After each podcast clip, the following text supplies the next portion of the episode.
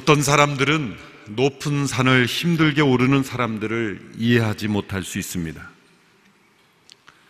그러나 자신을 극복하며 오른 높은 곳에서 세상을 바라보는 그 시선은 평지에서만 세상을 바라보는 시선과 비교할 수 없는 기쁨을 가져다 줍니다. 믿음으로 살아가는 영적 세계도 마찬가지입니다. 그리스도인으로서 영적 고지를 향하여 힘들게 등반하는 것이 어떤 사람들에게는 불필요한 일처럼 보일 수 있습니다. 그냥 적당히 믿는 척 하면서 살아도 될 것 같습니다. 그러나 그러한 태도가 바로 세상의 풍조에 휩쓸려 육신을 따라 살게 되는 이유입니다. 우리는 베드로 전서에 나타난 사도 베드로의 표현대로 마음의 허리를 동이고 정신을 차리고 믿음 안에서 영적인 성장을 끊임없이 추구해야 합니다.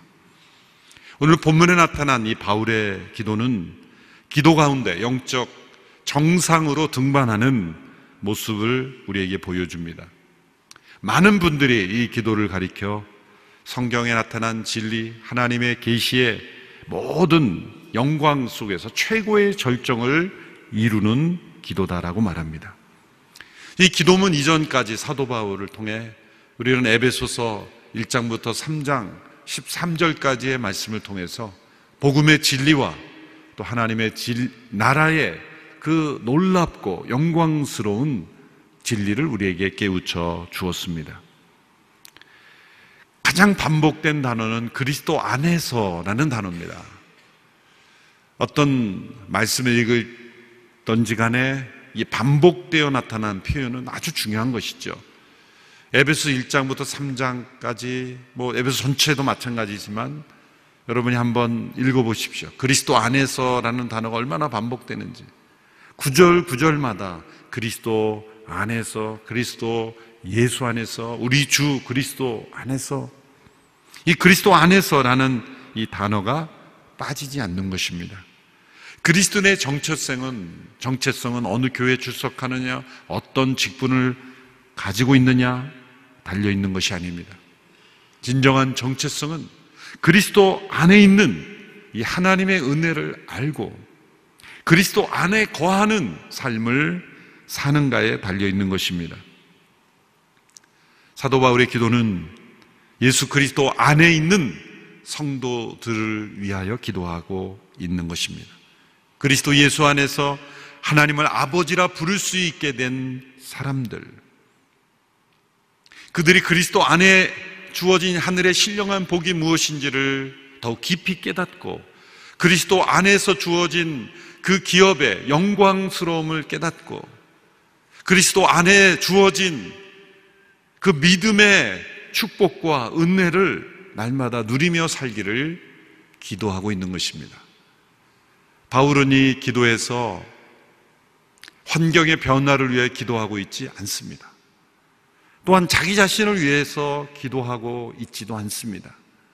갇혀있는 자신의 상태가 변화되어 자유케 해달라고 기도하고 있지도 않습니다. 자신의 건강을 위해서도 기도하고 있지 않습니다. 오직 하나님의 나라와 그의 의를 구하고 있습니다. 그리스도 안에서 주어진 이 놀라운 은혜와 축복을 그 능력을 성도들이 체험하기만을 기도하고 있습니다. 그 기도의 제목은 속 사람을 능력으로 강건하게 하소서라는 기도의 제목입니다. 오늘 보면 3장 16절 말씀 같이 읽겠습니다. 시작. 하나님께서 여러분에게 그분의 영광의 풍성을 따라 성령으로 인해 여러분의 속 사람을 능력으로 강건하게 하시고 이 속 사람이라는 표현은 사도 바울 서신에 나오는 독특한 표현입니다. 고린도후서 4장 16절에도 보면 겉사람은 후패하나 속사람은 날로 새로워진다라는 표현이 있습니다. 로마서 7장 22절에서도 내 속사람은 하나님의 법을 즐거워하되 이렇게 표현했죠. 이 속사람은 무엇이겠습니까? 이 두 구절을 통해 보면 속사람은 날로 새로워지는 것이며 또한 하나님의 법을 즐거워하는 것이다 라고 표현했습니다. 그러므로 이 속사람은 그리스도 안에 있는 새 생명이 우리의 영 안에 태어나고 그리고 그 영 안에 태어난 새 생명이 점점 점점 자라나 한 인격체로 새로운 인격체로 성장해 가는 것이 바로 속사람이다 이렇게 말할 수가 있죠. 왜 사람이라고 표현했을까요? 그것은 한 생명이 인격체로 자라가는 것을 의미하기 때문이죠. 생명은 자라는 것입니다. 우리 사람의 생명도, 우리 겉사람도 수정란을 통하여 또한 배하의 단계를 통해 태아의 단계를 통해 아기가 되고 이제 어린이가 되고 청년이 되고 성인이 되고 장년이 되고 이렇게 성장하는 우리의 겉사람도 성장하는 과정이 있듯이 우리의 속사람도 생명이 잉태되는 그 순간부터 시작해서 그 잉태된 생명이 자라나는 과정이 있다는 것이죠. 영적 생명의 배학이, 태학이, 유학이, 그리고 청년, 아비, 이렇게 계속해서 속사람이 성장해 가는 우리의 겉사람의 성장 과정과 같이 우리의 속사람도 온전한 인격체로 점점점 성장해 가는 과정이 있다는 것이죠. 신약 성성 곳곳에 보면 이 겉사람의 신체의 각 부분이 있는 것처럼 우리 속사람도 마치 신체의 각 부분이 있는 것처럼 표현하는 표현들이 나옵니다. 고린도서 2장 16절에 보면 그리스도의 마음이다라는 표현이 나와요. 빌리포스 1장 8절에 보면 바울이 그런 표현했죠. 예수 그리스도의 심장으로 심장으로 에베 사장에 보면 그리스도를 머리로 하여 각 마디가 서로 연결된다. 이 속사람의 각 마디가 연결돼. 골로새서 2장 19절에 마디와 힘줄이 서로 연결돼요. 우리의 속사람이 그리스도 안에서 교회로 함께 연결되어 성장하는 것을 말씀하고 있습니다. 갈라디아서 4장 19절에 보면 또한 사도 바울이 이런 고백을 했습니다. 내 자녀들이여 여러분 안에 그리스도의 형상이 이루어지기까지 나는 다시 여러분을 해산하는 고통을 겪습니다.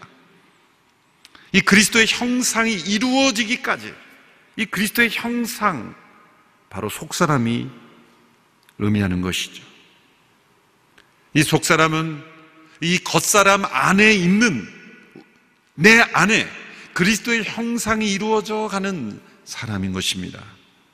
우리의 겉사람도 해산의 고통이 있어야 출생하듯이 우리의 속사람도 해산의 고통을 통하여 탄생한다. 이런 비유를 쓴 것입니다. 초대교회 교부들은 사람에게는 세 번의 출생이 있다고 그렇게 생각했습니다. 첫 번째는 우리 육신의 출생, 아기로서 육신으로 출생하는 것. 두 번째는 우리 영 안에 영적인 새 생명이 출생하는 것. 성령으로 말미암아 우리가 거듭난다고 할 때는 영적 새 생명이 우리의 영 안에 출생하는 겁니다. 세 번째는 영적 새 생명이 영 안에 출생한 이 영이 우리의 혼과 몸으로 우리의 삶으로 표현되어 나타나는 확장되는 출생. 그것이 세 번째 출생이다. 그렇게 생각했습니다. 예수님을 믿는 때 성령께서 새 생명을 우리의 영 안에 잉태케 하십니다. 그 영적 새 생명이 이제 자라나 우리의 속 사람이 점점 점점 강건하게 성장함으로 우리의 겉사람 안에 겉 인격이 아니라 우리의 내면에 그리스도의 형상의 속사람이 인격으로 성장해야 한다는 거예요. 어떻게 한 인격체 안에 또 다른 인격체가 성장할 수 있을까? 신비죠. 사도 바울이 로마 7장에서 갈등하고 고민한 것이 그것이 아닙니까? 내 속사람은 하나님의 법을 즐거워하고 순종하기 원하나 겉사람이 우리의 혼과 육이, 몸이 그것을 거부하는 거예요. 두 가지 저항이 있습니다. 우리 영 안에 잉태된 그리스도의 형상이 온전히 이루어지기까지 두 가지 저항이 하나는 외부의 저항이고 또 하나는 내부의 저항이에요. 외부의 저항은 무엇이겠습니까? 지난주 살펴본 베드로전서 5장 마지막의 말씀대로 원수 사탄 마귀의 공격이죠. 사탄 마귀가 우리를 무슨 목적으로 공격하겠습니까? 그것은 우리 안에 그리스도의 형상이 이루어지는 것을 막는 것입니다. 만일 한 사람 안에 그리스도의 형상이 온전한 형상이 이루어진다면 역사가 어떻게 변화될 줄을 알기 때문이에요. 외부의 저항. 내부의 저항은 무엇이겠습니까? 우리 혼과 몸의 저항이에요. 우리의 영 안에 태어난 영적 새 생명이 자라나 이 속사람이 점점점 강건하게 되어서 겉사람에게까지 영향을 주고 겉사람도 변화시키는 겉사람이 후패해지고 겉사람은 십자가에서 처리되었기 때문에 아무런 영향을 못 미치고 우리의 영적 새 생명으로 태어난 그리스도의 형상만이 나타나게 되는 것을 가로막는 저항이 우리의 겉사람이 그런 일을 한다는 거죠. 여러분, 우리 영 안에 영적인 새 생명이 태어나는 것은 우리 힘으로 되는 일이 아닙니다. 전적인 하나님의 은혜입니다. 하나님께서 그리스도 안에서 행하신 일을 받아들일 때 우리의 영 안에 영적 새 생명이 태어나는 것입니다. 거듭나는 것입니다. 이것은 선물을 받듯이 그저 받아들이면 되는 믿음의 역사입니다. 그러나 이제 우리 영 안에 태어난 이 새 생명이 우리 혼과 몸으로 확장되어 성장하여 그리스도의 형상이 이루어지는 과정은 우리의 참여가 요구되는 것입니다. 얼마나 성령의 능력과 은혜를 의지하는가, 얼마나 우리 자신을 부인하고 우리 옛사람을 십자가에 못 박고 성령을 따라 행하는가에 따라서 그리스도의 형상이 더욱 온전히 이루어질 수도 있고 그렇지 않을 수도 있는 겁니다. 이것 또한 성령의 역사지만 우리의 참여가 요구되는 것은 우리에게 주어진 자유의지 때문입니다. 바울이 속사람이 능력으로 강건해지기를 기도하는 이유가 바로 여기에 있는 것입니다. 정리해 보면 세 가지 이유가 있는 것이죠. 첫째는 우리의 속사람이 겉사람처럼 영적 새 생명에서 아기에서 성인으로 자라는 그 과정이 있기 때문이에요. 요한일서에도 보면 어린아이가 있고 아이의 단계가 있고 청년의 단계가 있고 아비의 단계가 있고 고린도전서에도 보면 영적으로 어린아이다 그런 표현이 있고 히브리서에 보면 단단한 식물을 먹지 못하는 그런 어린아이의 그런 단계가 있다고 말하지 않습니까? 영적 성장의 단계가 있는 거예요. 우리의 속사람의 이 성장이 이루어져야 되는 거예요. 아무리 나이가 많다 할지라도 예수 그리스도를 믿는 순간 새롭게 출생되고 영적 아이라고 생각하셔야 돼요. 속사람이 강건해져야 됩니다. 우리 믿음은 겉사람을 포장하는 게 아니라 속사람이 강건해짐으로 우리 영 안에 잉태된 새 생명이 우리의 삶 속에 우리의 혼과 몸에 넘어서서 확장되어서 우리 겉사람은 후피해지나 우리 속사람이 능력으로 강건해짐으로 그리스도의 형상을 이루어야 되는 거예요. 왜 속사람이 강건해지기를 기도해야 됩니까? 원수 마귀가 음흉하고 교활하게 그 성장을 가로막고 있기 때문입니다. 또한 세 번째는 그리스도 안에 있는 성도들에게 주어진 이 놀라운 가능성, 이 위대한 가능성이 있기 때문이에요. 우리의 속사람이 능력으로 강건해질 때, 우리 안에 그리스도의 형상이 이루어질 때 이루어지는 엄청난 이 가능성, 그 놀라운 가능성을 볼 수 있어야 합니다. 속사람이 강건해지면 우리의 지성이 강건해집니다. 지성이 강건해진다는 것은 의심이 사라지는 것이죠. 확신 안에 구하는 겁니다. 우리의 감정이 강건해지는 것은 두려움과 상상과 불안 속에 살아가는 삶이 아니라 생명과 기쁨과 평안 속에 살아가죠. 의지가 강건해진다는 것은 하나님의 뜻을 행할 수 있는 죄에 대하여 우유부단하지 않고 죄를 단호히 끊고 하나님께서 기뻐하시는 일을 행할 수 있는 의지로 변화되는 것. 이거 개인적인 경험 속에서 나타나는 속 사람이 강건해질 때 나타나는 모습들이에요. 사도 바울은 오늘 하나님과의 관계에 있어서 우리 속 사람이 강건해짐으로 누릴 수 있는 그런 영적인 축복들을 함께 기도하고 있어요. 이것은 또 하나의 기도 제목들이기도 하지만 서로 연결되어 나타나는 영적인 축복입니다. 첫째는 그리스도께서 그 마음에 거하시는 축복입니다. 오늘 보면 3장 17절 전반부만 함께 읽겠습니다. 3장 17절 시작. 믿음으로 인해 그리스도께서 여러분의 마음 가운데 거하게 하시기를 빕니다.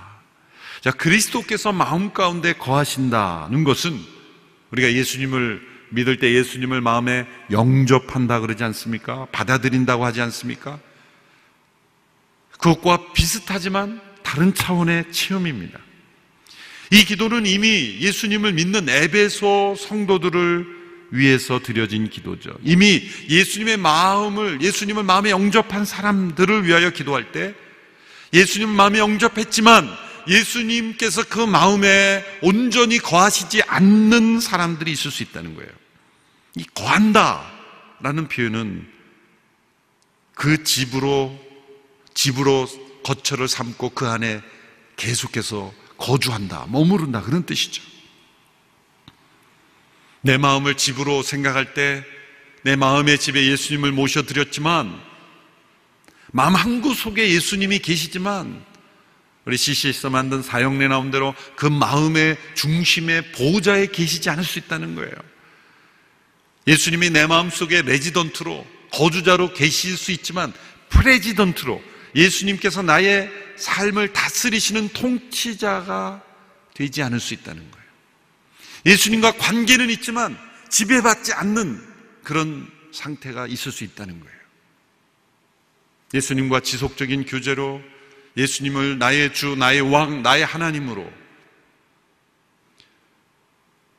예수님에 대한 지식이 내 머릿속에 있고 내 마음 한구 속에 예수님에 대한 어떤 믿음이 있다 할지라도 그것이 나의 삶을 다스리는, 지배하는, 통치하는 주님이 아닐 수 있다는 거예요. 그리스도께서 마음 가운데 거하시는 것, 주님께서 내 마음을 온전히 지배하신다고 생각해 보십시오. 이런 상상을 해 보십시오. 24시간만 내 마음과 영혼은 어디론가 휴가 가고 예수님이 나를 온전히 지배하신다고 생각해 보세요. 예수님이 내 가정, 내 직장, 내 일터, 내가 관계된 모든 만남 속에 예수님이 나를 대신하여 사신다고 할 때 어떤 일이 일어날까? 그러나 그 24시간뿐만이 아니라 매일매일 그리스도께서 마음에 거하심으로 일어나는 삶의 변화 이것이 이루어지지 않는 이유가 뭘까요? 우리의 속 사람이 능력으로 강건해지지 못했기 때문이에요. 속 사람이 능력으로 강건해져야 하는 까닭은 바로 그리스도께서 내 마음에 온전히 주님으로 거하셔야 하기 때문에 우리의 속 사람이 능력으로 강건해지면 주님께서 내 마음에 주와 그리스도로 온전히 우리를 다스리며 나를 지배하며 거하시게 되는 거예요. 두 번째는 사랑 안에서 뿌리를 내리고 그 터가 견고해지는 것입니다. 오늘 보면 10절 후반부부터 19절 전반부까지 함께 읽어보겠습니다. 시작. 여러분이 사랑 안에서 뿌리가 박히고 터가 굳어짐으로 모든 성도들과 함께 능히 그리스도의 사랑의 너비와 길이와 높이와 깊이가 어떤지를 깨닫고 지식에 뛰어넘는 그리스도의 사랑을 알아. 이렇게 했습니다. 바울은 뿌리 깊은 나무가 견고하게 서 있는 모습을 상상하고 있고 아주 튼튼한 기초공사로 어떠한 지진에도 견디는 견고한 건물 두 가지를 상상하고 있습니다. 하나는 생명력 있게 자라는 그런 힘 있는 나무, 열매 맺는 나무를 상상했고, 하나는 어떠한 압력과 환경에도 흔들리지 않는 견고한 건물을 의미하고 있어요. 이것은 무생물체지만 이 두 하나는 생명체, 하나는 무생물체지만 공통점은 무엇입니까? 견고함입니다. 흔들리지 않는 것입니다. 여러분, 우리의 인생이라는 나무가, 나무의 뿌리가 왜 흔들립니까? 왜 넘어집니까? 왜 우리 인생이라는 집이 왜 흔들립니까? 흔들리지 않는 견고한 토양 위에 그 기초가 중요하다는 거예요. 그것이 무엇이 되어야 됩니까? 사랑이 되어야 된다. 우리 인생이 뿌리 내리는 그 토양이 사랑일 때 놀랍게도 그 나무는 견고하게 자라나 풍성한 열매를 맺는다.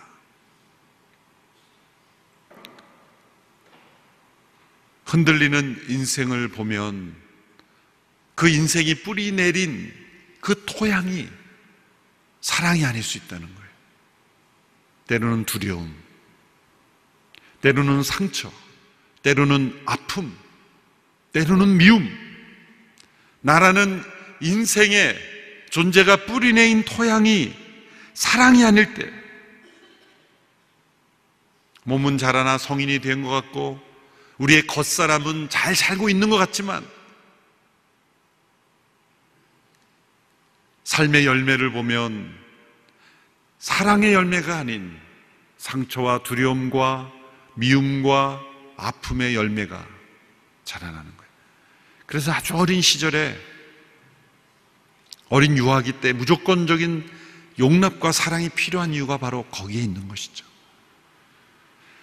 어떤 상황에든지 사랑으로 해결해야 되는 이유가 바로 거기에 있는 것이죠. 하나님께는 사랑과 공의의 속성이 있지만 공의가 이기는 것이 아니라 하나님의 사랑이 이깁니다. 하나님이 세상을 심판하시는 까닭도 사랑입니다. 미움으로 세상을 끝내시는 하나님이 아니라 사랑하시기에 이 세상을 끝내고 사랑하시기에 새하늘과 새 땅을 준비하시는 거 아닙니까? 성경의 끝은 사랑이에요. 왜? 우리에게 새하늘과 새 땅을 준비해 주셨기 때문에. 우리 인생의 끝은 죽음이 아니라 부활입니다. 죽음은 하나님의 심판이지만 죽음을 넘어선 영원한 생명과 부활을 허락하신 것은 하나님의 사랑이죠. 우리의 인생의 토양이 사랑이 되어야 합니다. 우리의 속 사람이 강건해 짐으로써 우리의 삶의 토양이 그리스도의 사랑에 깊이 뿌리 내리는 거예요. 우리의 믿음의 여정은 이 사랑을 깨달아가는 거예요. 체험하는 겁니다. 이 그리스도의 사랑의 넓이와 길이와 높이와 그 깊이를 깨달아가는 거예요. 그리스도의 사랑의 이 넓이가 얼마나 넓습니까? 모든 족속을, 모든 사람을 품을 만큼 넓습니다. 그 사랑의 길이는 어떠합니까? 영원한 사랑입니다. 그 사랑의 높이는, 아, 우리를, 죄에 빠진 우리를 건져내실 만큼 그 사랑의 깊이는 깊습니다. 그 높이는 우리를 건져내어서 그 하늘에까지 우리를 이끌어 올리실 만큼 그 사랑의 높이는 높습니다. 그리스도의 사랑은 우리의 상상을 초월합니다. 유대인들은 이 사랑의 넓이를 알지 못했기 때문에 이방인들을 품지 못했어요. 베드로는 이 사랑의 길이를 알지 못했기에 끝까지 사랑하시는 이 사랑을 알지 못했기에 제자 됨을 포기하고 싶었어요. 가론 유다는 이 사랑의 깊이를 알지 못했기에 향유를 부은 여인에 대한 주님의 사랑을 알지 못했어요. 많은 사람들이 사랑의 높이를 알지 못합니다. 그래서 땅에 속한 것들을 사랑하며 살아가는 거예요. 우리의 속 사람이 능력으로 강건해질 때, 우리는 이 그리스도의 사랑의 이 놀라움을 깨닫고 우리 인생의 토양이 바뀌는 거예요. 미움과 상처와 두려움에 뿌리 내렸던 우리 인생이 그리스도의 사랑에 깊이 뿌리 내릴 때 우리 속에서 사랑의 열매가 맺어지는 거예요. 세 번째는 이 첫 번째와 두 번째를 통해 이루어지는 겁니다. 19절 후반부의 말씀입니다. 19절 후반부 같이 읽습니다. 시작. 하나님의 모든 충만하심의 정도에까지 충만하게 되기를 기도합니다. 어떤 분은 이 기도의 제목을 모든 기도의 최고목 클라이막스다라고 부르기도 합니다. 하나님의 모든 충만하심의 정도에까지 이르는 이 충만함, 충만함을 흘러 넘치는 거예요. 뭔가 우리의 삶을 보면 뭔가 결핍되어 있는 것 같고, 뭔가 부족한 것 같고, 뭔가 더 있어야 될 것 같고,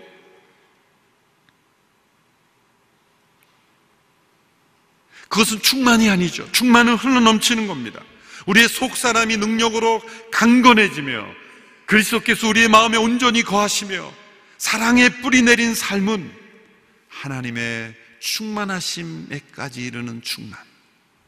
이것은 제한된 인간이 전지전능하신 하나님처럼 하나님같이 될 거라는 뜻이 아닙니다. 하나님의 전능, 전지전능하심 우리가 얼마나 어떻게 같아지겠습니까? 우린 결코 하나님의 그 전지전능하심에 이를 수 없습니다. 그러나 우리 속에 그리스도께서 온전히 거하시고 하나님의 사랑 가운데 깊이 뿌리 내릴 때는 하나님의 속성을, 하나님의 성품을 본받게 되는 일이 나타납니다. 내가 거룩하니 너희도 거룩하라 말씀하셨어요. 내가 너희를 사랑과 같이 너희도 서로 사랑하라 말씀하셨어요. 이 사랑과 거룩함, 의로움, 이런 것들은 우리 안에 하나님의 충만하심과 같이 충만할 수 있다는 거예요.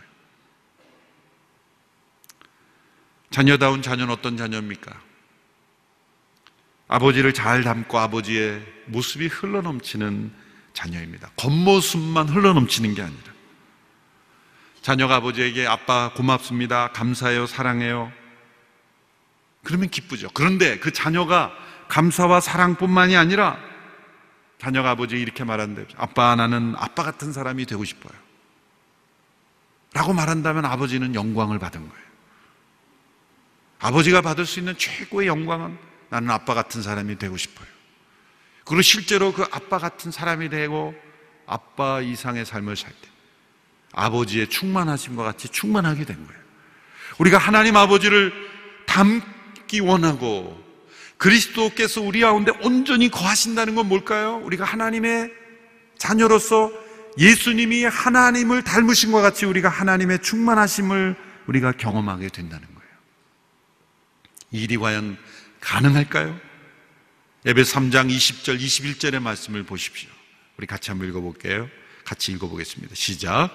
우리 안에서 역사하시는 능력을 따라 우리가 구하고 생각하는 모든 것보다 훨씬 더 넘치도록 하실 수 있는 분에게 교회 안에서와 그리스도 예수 안에서 영광이 되도록 영원 무궁하기를 빕니다. 아멘. 하나님은 전능하신 분이며 우리가 구하고 생각하는 모든 것보다 넘치도록 능히 역사하시는 하나님이세요. 이 기도의 제목을 가지고 기도할 때 하나님은 이루어 주실 것입니다. 존 스토트 목사님은 이 고백을 일곱 단계로 나누어서 이 표현이 얼마나 강력한 표현인지를 이렇게 나누어 묵상했습니다. 첫 번째, 하나님은 하실 수 있다. 무엇을 하실 수 있습니까? 하나님은 우리가 구하는 것을 하실 수 있습니다. 하나님은 우리가 구하거나 생각하는 것을 하실 수 있습니다. 하나님은 우리가 구하거나 생각하는 모든 것을 하실 수 있습니다. 하나님은 우리가 구하거나 생각하는 모든 것에 더 하실 수 있습니다. 하나님은 우리가 구하거나 생각하는 모든 것에 훨씬 더 넘치도록 하실 수 있습니다. 하나님은 우리가 구하거나 생각하는 모든 것에 훨씬 더 넘치도록 능히 하실 수 있습니다. 그러기에 우리의 속사람이 능력으로 강건해지기를 기도하십시오. 그리스도께서 마음에 온전히 거하시기를 구하십시오. 우리가 사랑 가운데 뿌리 내리기를 기도하십시오. 우리 안에 하나님의 충만하심이 나타나는 놀라운 영적 축복을 날마다 누리게 될 것입니다. 기도하겠습니다.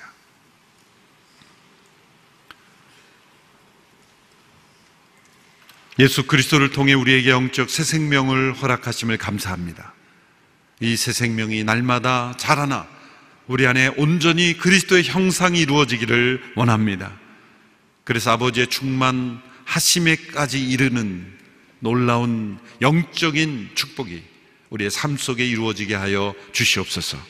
예수님의 이름으로 기도합나이다. 아멘.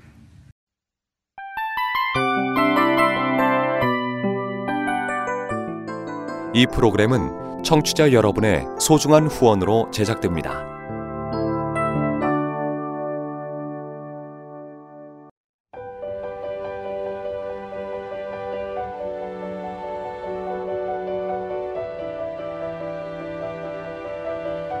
세상에는 수많은 교회들이 있지만 더 깊이 있는 말씀 강해를 찾기 위해 크기로만 교회를 선정하지 않습니다.